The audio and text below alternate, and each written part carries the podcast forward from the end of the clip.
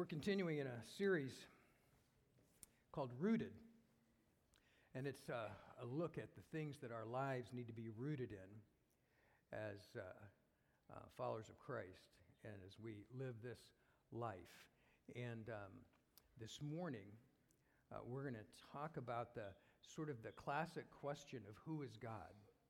And we're going to take a look this morning at maybe one of the most basic tenets of our faith, one of the most basic ideas uh, in our lives, and the idea of who is God.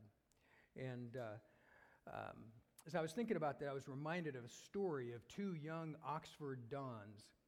Uh, brilliant young professors, Oxford University, right after World War I. They were teaching and uh, they would take long walks at night around the grounds at Oxford. They were coming out of World War I, and at the end of World War I, one of these young uh, Oxford intellectuals uh, beca- was an atheist, and the other was a follower of Christ. And they would take these long walks and they would talk about life and the meaning of life and, and the challenges of life. And, uh, and one night, as they're walking, the, this, this young scholar um, who's a follower of Christ, he acknowledged the fact that they had seen the horrors of war uh, and they had seen the disease and they'd seen all of these horrible things during the, the Great War, during World War I. Uh, and yet there was something else that his life was built on, and he began to ask his friend questions. Uh, and his friend, who was an atheist, could not come up with a good answer that, that, really, that, that really defined what he was looking for in life and what he really believed. And it was out of those conversations, among other things, that, that this young atheist, whose name happened to be C.S. Lewis, uh, came to Christ. And his friend, J.R.R. Tolkien, was his friend for life. And they used to have these discussions all the time until one, arguably one of the most brilliant. Um, uh, scholars in the world finally had to conclude that there is something to this, that God must exist, that there's some truth to this, and it led him to a, an understanding, it led him to a new picture of who God is and, and what the world was like. And, and there's a great quote that I um, have for us this morning from C.S. Lewis. Uh, it says, In the whole universe, uh, if the whole universe has no meaning, we should never have found out that it has no meaning. Just as if there was no light in the universe and therefore no uh, creature with eyes, we should never know it was dark. Dark would be without meaning. And so, the, the thing that C.S. Lewis is trying to help us understand uh, is that the, by the very fact that we search for meaning, that the fact that the, the universe has meaning should be an indicator, should be a clue to us that there is a God who created things, that there is a God behind all of this. And so this morning, we want to take a look at who that God is. We want to take a look at God, uh, and we're going to begin in the book of Genesis at the very beginning in Genesis 1. Genesis 1 start, says this In the beginning, God created the heavens and the earth. In the beginning, God created the heavens and the earth, and we're going to learn some really interesting things about God just by looking at this sentence, looking at this phrase. The, the, very fact it says, in the beginning, God created, tells us that God pre existed before creation. That there is a God who has always been and always will be, that, that He's eternal, uh, that the God who created existed before creation. That's the first thing we learn about who he is that he pre exists, that he is before creation. The second thing that we learn is in the very name of God. That, that, that the word God here uh, in Genesis uh, is Elohim, and it gives us remarkable insight uh, into who God is. So, the very, one of the very first things that the writer does here is he gives God a name. He is Elohim. Uh, and there's uh, it's mentioned here in chapter 1, but the interesting thing, Elohim is, is by far the most used name for God in, in all of the Old Testament. In fact, Elohim, this word, is used 2,602 times uh, to refer to God as the name of God in the Old Testament. 2,602 times we have this word, this Hebrew word Elohim, that's used uh, to tell us who God is. And uh, one of the uh, intriguing things about the name Elohim is that it's both singular and plural. So uh, in, in, Genesis 1, it does not say that in the beginning the gods created the heavens and the earth. It says in the beginning God created the heavens and the earth. Uh, later on in Deuteronomy 6 4, uh, the scripture is going to say, Hear, O Israel, uh, the Lord our God is one. Hear, O Israel, the Lord our God, the Lord is one that he is saying that we have God, that he is the Elohim, and he is one God. He, he is the God. He's the true God. But then we're going to go to Genesis 1:26, and you suddenly find Elohim saying, Let us make man in our image. And so now already we have this complexity in who God is. And the truth is that it's so complex, he's so vast, that if we really understood everything about God, we would be God. That He's beyond our comprehension, but we're beginning to get this picture of who God is and that He is the one God, and yet He is manifested. He is the three in one. And we talk, particularly in the New Testament, about the Father, the Son, and the Holy Spirit all being the one God. And we've called it the, the Trinity. And that's just a name that we have for it. Uh, but, but what it's talking about is this Elohim, the one God who is also the Father, the Son, and the Holy Spirit.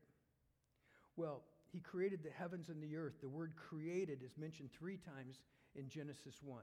It's mentioned first right there in that very first first verse that in the beginning God created the heavens and the earth. The second time it's mentioned is all the way down in verse 21. So God created uh, the great sea creatures and every living creature that moves, uh, with which the waters swarm according to their kinds, and every winged bird according to its kind.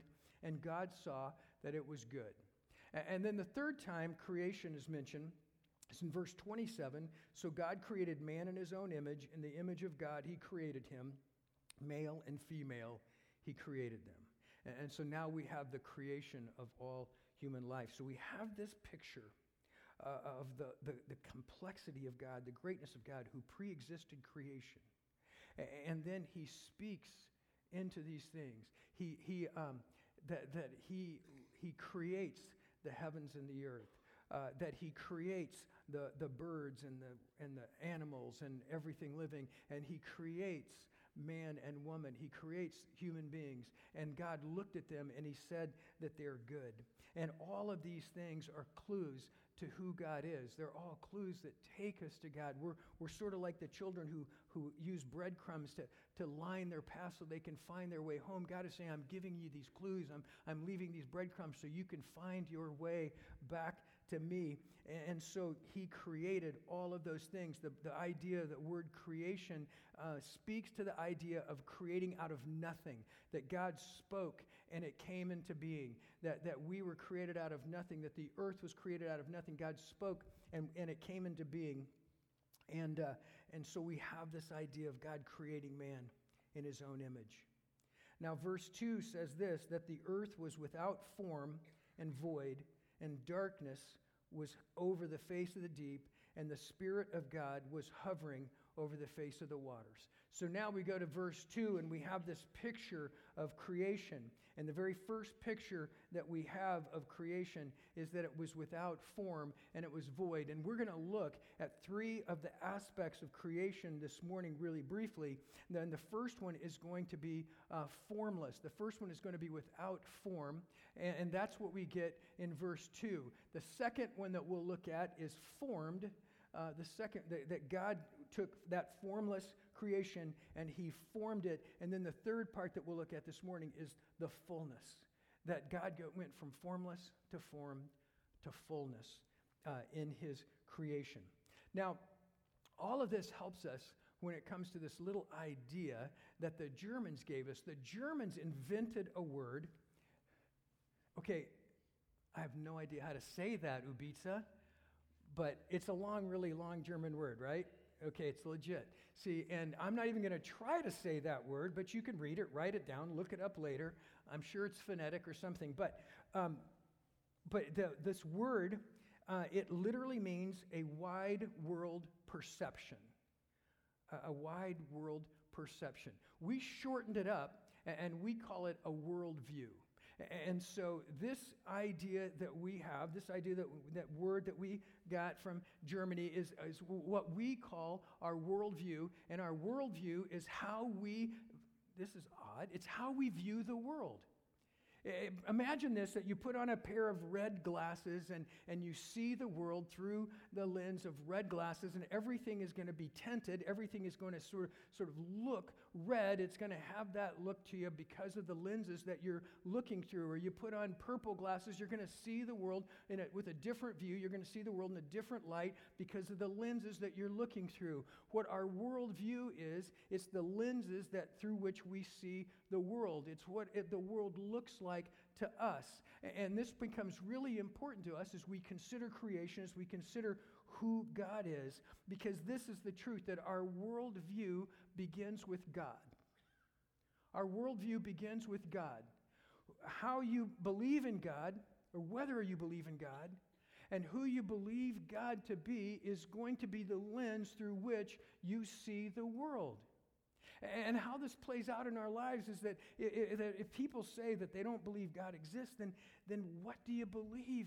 What, what's the lens that you have to see uh, the world? If there's nothing after this life, what is there to look forward to? What is there to, to measure by? What do we see in the world? But maybe, you're, maybe you think God exists, but you see the world as an angry place. You see the world as a fearful place. You, you see the world as a punishing place. And it's the lens by which you see the world. And, and when we look at who God is, we're going to get a better picture of the lens through which we, that God wants us to see Him and that God wants us to see the world. And so our perspective, our view of the world actually determines everything. Uh, the way that you and I behave is because of the assumptions that we make by how we see the world. Our, view, our worldview starts with God, and if you get the most important thing wrong, you're going to get the rest of it wrong.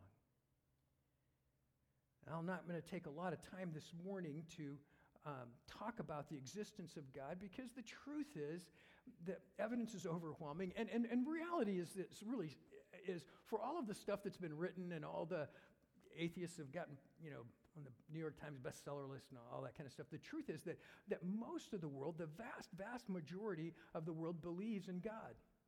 Uh, that, that God may be manifested to them in a different way, but they, they believe in God. So I don't want to spend a lot of time, but I did find an interesting article that was in, uh, on, in the Wall Street Journal uh, recently, and it was, it was uh, about the, the fine tuning necessary uh, for the, university to, the universe to exist. It's an article by, uh, in Wall Street Journal by Eric Metaxas, and, and it talks about this idea that scientists are talking about right now about the fine tuning.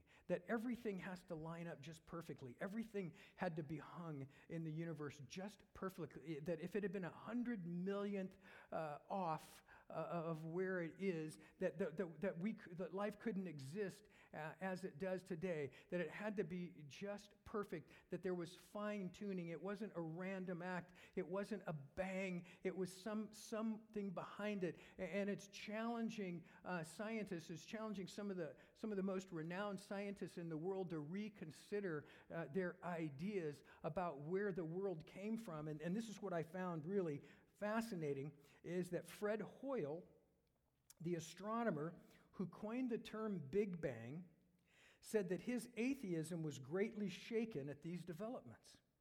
He later wrote, A common sense interpretation of the facts suggests, I love this, the way he says this, a super intellect has monkeyed with the physics as well as with chemistry and biology.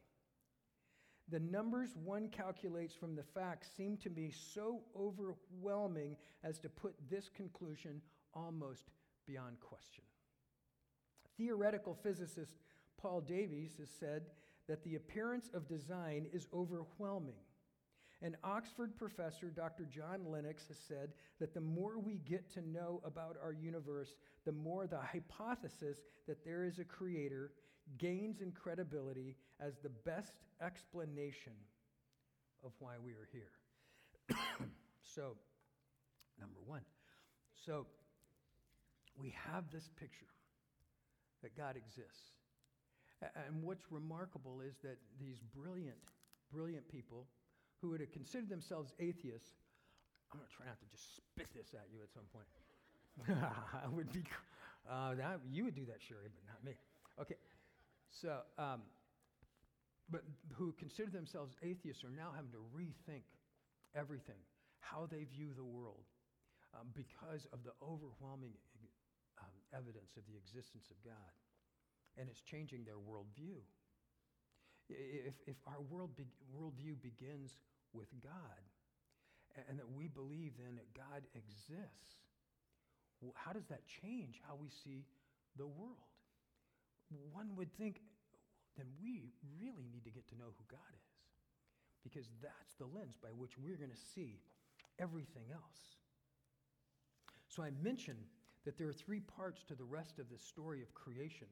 Uh, the first one in verse 2 was that it was formless, uh, that it was uh, without form, that it was void. The second is that it was formed.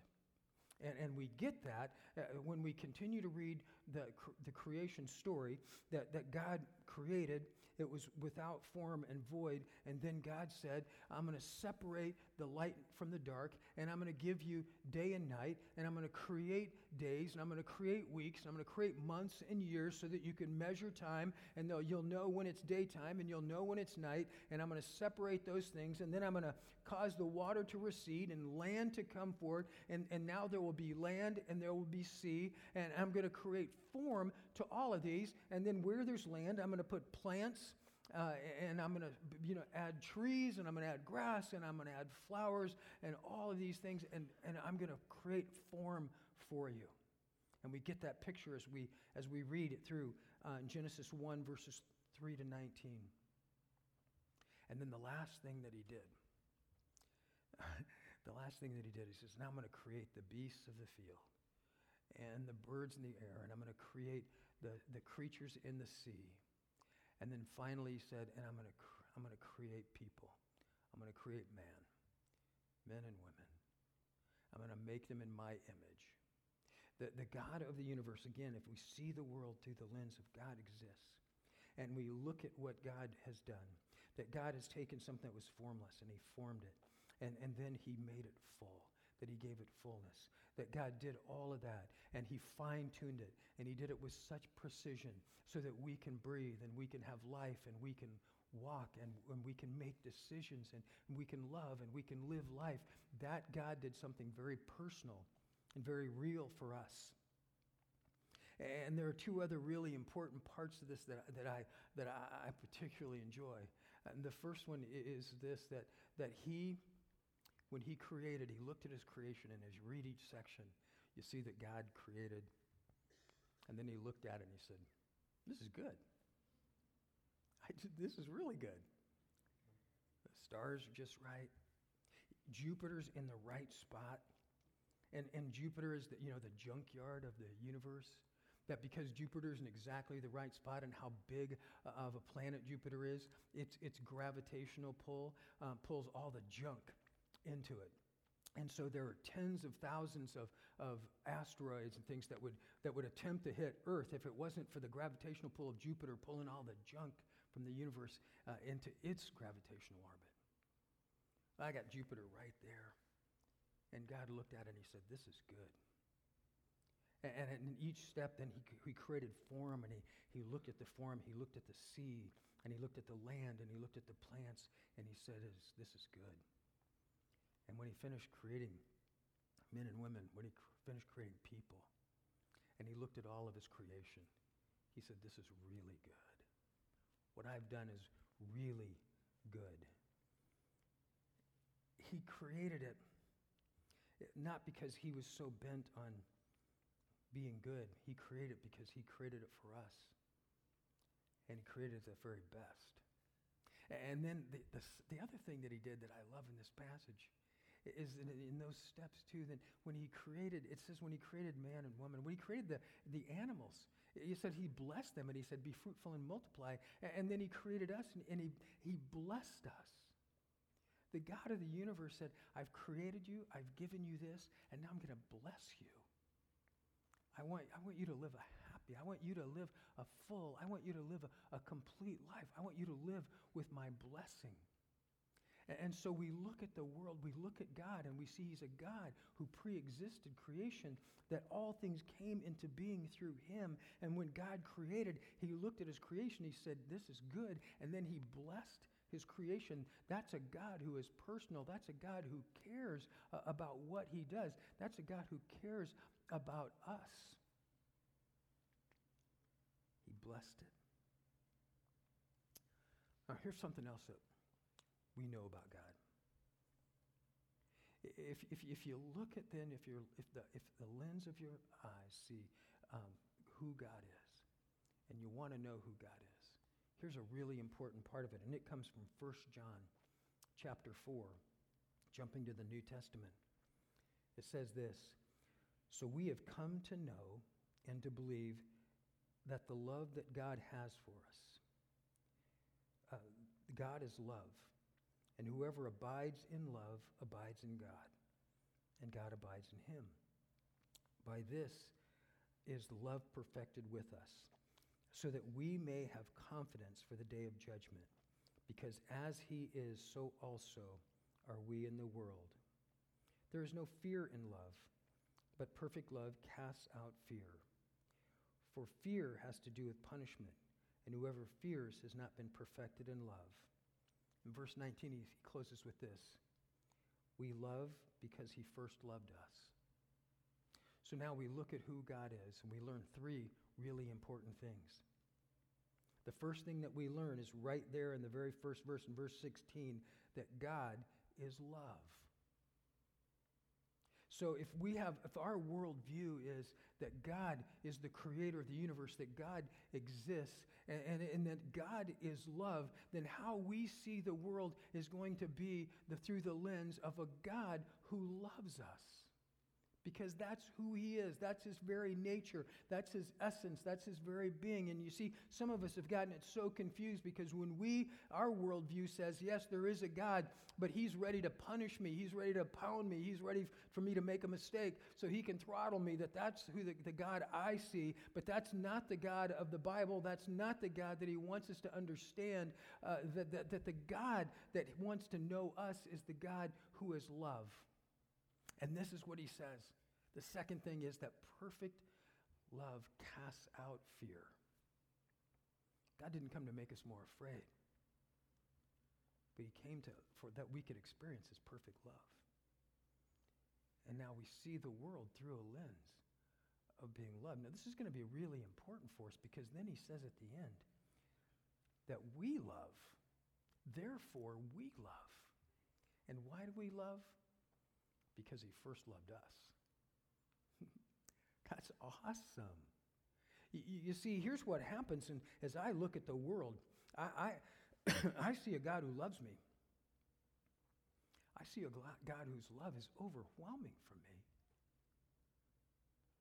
And, and when I experience that love, then it, it, it gives me the opportunity then to see myself as loved and then to love other people because I was loved first.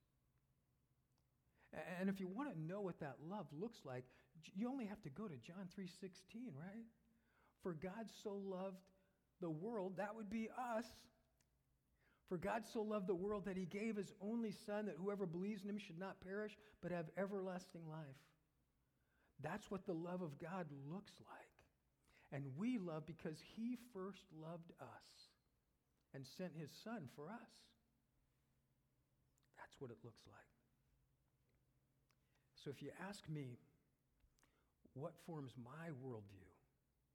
I would certainly say that I see the world through a lens that God exists and He is the creator and He loves me. And He loves me so much that He sent His Son, Jesus Christ, to give His life for me. But I would have to also say that, that my worldview also is really built around the resurrection because I also believe that Christ rose from the grave. And just as the existence of God is, is, is, is as being, is, that was being challenged and was being written off is, is now having to be reconsidered by all of these intellects, the idea of the resurrection is arguably one of the easiest things in all of the Bible to proved, but for 2,000 years, people have tried to refute it and haven't been able to. And if you look, if you see the world through the lens that Jesus came to give his life for us and that he was, that he was crucified, but he rose again. And now I see the world through the risen Christ. It changes everything about the world for me. It changes how I see the world. That now I have a different perspective. I know that God keeps his promises. I know that this isn't the end. I know that he has a plan, he has a place for me that's bigger than I can ever imagine. That's who Jesus is. And that's how we begin to view the world. And so we look at Jesus, uh, Colossians 1:15 tells us that Jesus is the image of the invisible God, the firstborn of all creation. That if you want to know what God looks like, if you want to know who God is, you have to look at Jesus. You need to look right at Jesus, that he is the visible expression of the invisible God. Who is God? Start with Jesus.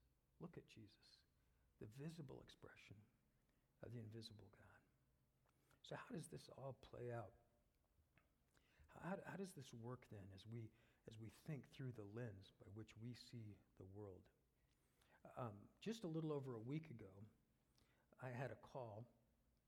Actually, two weeks ago now, I had a call, and uh, from some friends, and, and a, a friend of ours, um, our age, just didn't wake up one morning.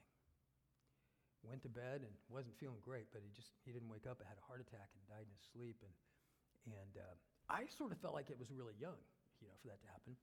So considering we graduated from high school together. And uh, when they called, they said uh, we have no church affiliation, uh, but you. They don't even they live in Phoenix. It's just you know. And, and what happened is that we we we hadn't had much contact as we were growing up after high school, but um, you know how it works. Years later, his mom passed away, and he called and asked me if I would do her funeral. So even with not a lot of contact, people tend to know who to call, right? And so I, I did his mom's memorial service, and we reconnected at that point, and and uh, uh, I liked him, but they had no church affiliation, and when he passed away, they didn't know what to do, so they called me and asked if I would help, and I said, of course I'll help. Uh, and so we got together and we talked, and, and um, I said, you know, when, you ha- when I do a service, though, you, you get me, right? You know, you, uh, that's, this is how I'm going to do this service. And we talked it through, and they, they said, that's great, and we appreciate it. And so when it came time to the service, I could talk about our friendship in high school. And I could talk about a little bit about how we'd reconnected as adults. But I couldn't talk about that he was a man of great faith, and I couldn't talk with great confidence about any of those things. I, I, have to leave those between he and the Lord because I don't know any of that. But, but here's what I could talk to him about. It's how they viewed the world, about this moment in, in their life and what they saw. And, and I used a familiar passage. I, I used John 14 that begins with this. Jesus says, let not your heart be troubled. Believe in God, believe also in me. Jesus with his disciples, and they, he had just told them that, uh, that he was going to be betrayed, and he was going to be beaten, and he was going to be crucified, and all these things needed to happen. And his disciples were trying to talk him out of it, and they were saying, "This can't happen. We were just, we were just thought everything was going to kind of work the way we wanted it to work." And Jesus said, "No, this is the plan." And and, and clearly the disciples are distraught, and Jesus looks at them that night and he says, Let not your hearts be troubled. You believe in God. That, that's your worldview. You, you've always believed in God. You believe that God exists. You, you believe that you are part of God's family, God's nation. Well, you believe in God. I want you to believe in me. That if you see, if you've seen me, that you know who God is. You know what God looks like. So you believe in God and believe also in me. And then in verse 2, it says, In my Father's house are many rooms. If it were not so, would I have told you that I go to prepare a place for you? And if I go and prepare a place for you, I will come again and I will take you to myself, that where I am, you may be also. And you know the way to where I'm going. And Thomas said, Lord, we do not know where you're going. How can we know the way? And Jesus said, I am the way, the truth, and the life. No one comes to the Father except through me. If you'd have known me, you would have known my Father also. From now on, you do know him, and you've seen him. And here's what Jesus is saying. He, he, he's saying, if you believe in God, believe also in me. And let me tell you what it means to believe in me. It means that, it, that, that life doesn't stop here, that this existence continues on, that I'm going to prepare a place that where I am, that you can be with me, that, that there is an eternity that we will have together, that that's what I have for you in the future. That's what I'm going to do for you. And in the meantime, I want you to understand that, that the way to get there is through Jesus. And he says, You know who God is, you have that worldview, but let me tell you what God looks like. If you have seen me, you've seen the Father. That's what he looks like. And as we look for God and as we want to know who God is, we just look through the lens of Jesus, who Jesus is. And so he gave them this incredible hope that everything doesn't end here, everything doesn't finish here, but we have this hope for eternity through Christ. That God always keeps his promises. And as we look through the lens uh, in our life of the resurrection, we are reminded that Christ kept his promise that he overcame death and he will continue to keep his promises. And we are people with great hope because of that truth. And then Jesus says something else to them in verse 15. He says, If you love me, you'll keep my commandments, and I will ask the Father, and he will give you another helper to be with you forever, even the Spirit of truth, whom the world cannot receive, because it neither sees him nor knows him. You know him, for he dwells with you and will be in you. Now, think about this for a second. This is the next promise that Jesus gives his disciples that day. And it's what I wanted to remind people of at that memorial service that this is what it means to believe in Jesus, that there is a place for us, there is hope for us. But while we're living here, there is also the Spirit of God, and, and He is the Spirit. He is a helper, He's the comforter. It's the resurrected Spirit of Jesus Christ that He says He lives in you. Not only is He with you, but He lives in you. And so Jesus is promising His disciples not only is there a place that you'll go someday, but while you are here, my Spirit is going to live in you and it's going to live through you, and you will be able to live this life regardless of circumstances, regardless of any other issues. You'll live this life because I'm in you. And see, if our worldview says that I believe in God and I believe that I know who God is through Jesus Christ, and my worldview says that God raised Jesus from the grave, that he is alive today, and that he keeps his promises, then my world tells me that regardless of my circumstances, regardless of what's going on in my life, I am a person of joy and I'm a person of hope because I know where it's going to end. And I know in the meantime that God Himself is living in me, that He dwells in me by His Spirit. That's awesome. That's wonderful. And that's, that's the worldview that He calls us to live in. And then He gives them one more. In verse 27, and Jesus says this. He leaves his disciples with this. He says, Peace I leave with you. My peace. Not just any peace, Jesus says.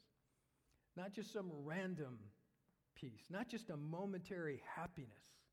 But my peace I give you not as the world gives you, do I give it to you. Let not your hearts be troubled, neither let them be afraid. So here's the last promise that Jesus gives his disciples, and it's a picture of how we view the world. Jesus says, Not only am I preparing a place for you, uh, not only am I sending my spirit to live in you, but I am offering you my peace.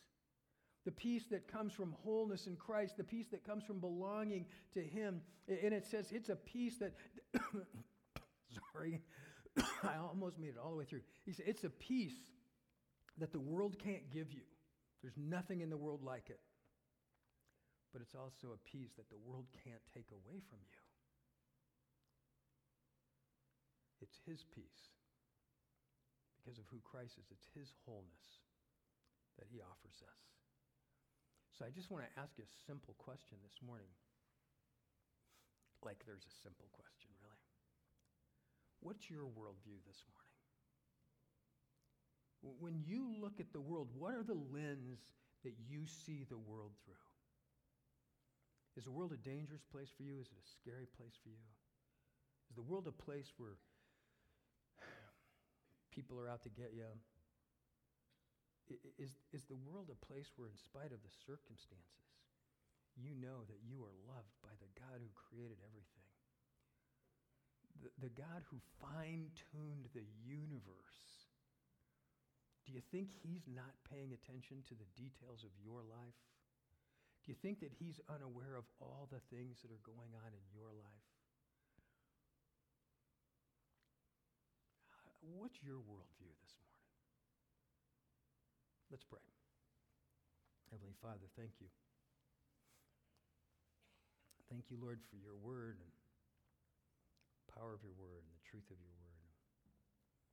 Lord, um, I ask that you would challenge us this morning that with the, the lens that through which we see the world, what's our worldview, Lord? And if it's not, if it doesn't begin with you, I pray, Lord, that you would help us, that you would grow us, convict us, whatever it is that you need to do so that, so that we might uh, correct that, Lord, so that we might see the world through you and what you've created, what you've done, what you've offered us. Uh, so, Lord, we, we submit ourselves to you this morning, and we're grateful that we have this picture of who you are through Jesus. Lord, we thank you.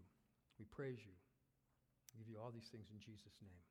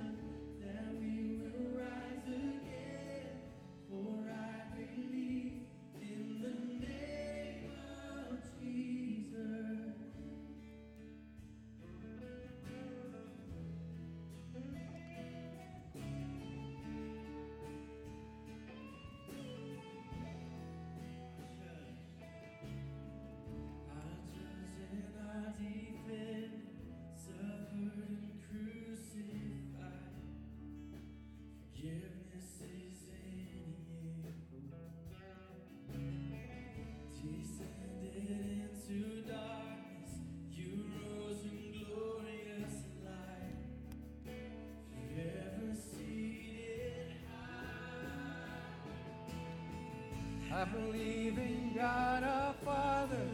I believe in Christ the Son. I believe in Holy Spirit. Our God is three in one. I believe in the resurrection that we will rise again. For I believe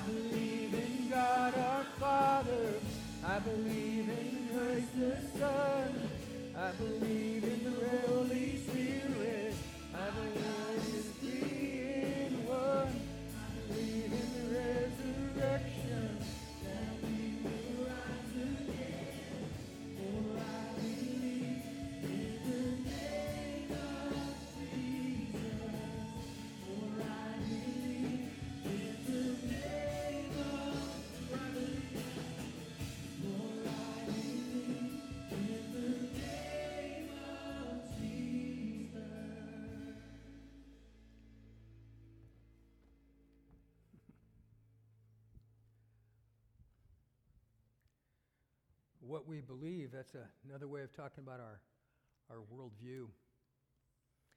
So, what are the lens that you see the, the world through? I would encourage you this week to really take some time and think about that. Think about how you respond to things. Think about how you, you, you look at things. You know, when you, you see a stranger on the street, do you, is your first thought menace or is your first thought, I wonder if he's a brother? You know, I wonder if, I wonder if he could be my friend. How do, how do you see, uh, how you see the events of your life and how you see the world is, tells you a lot about what you believe.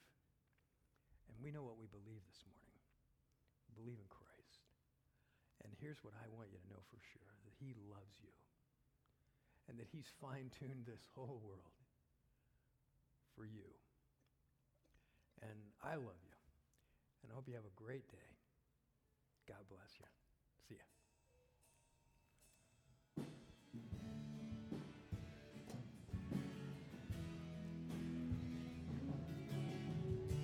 Kylie.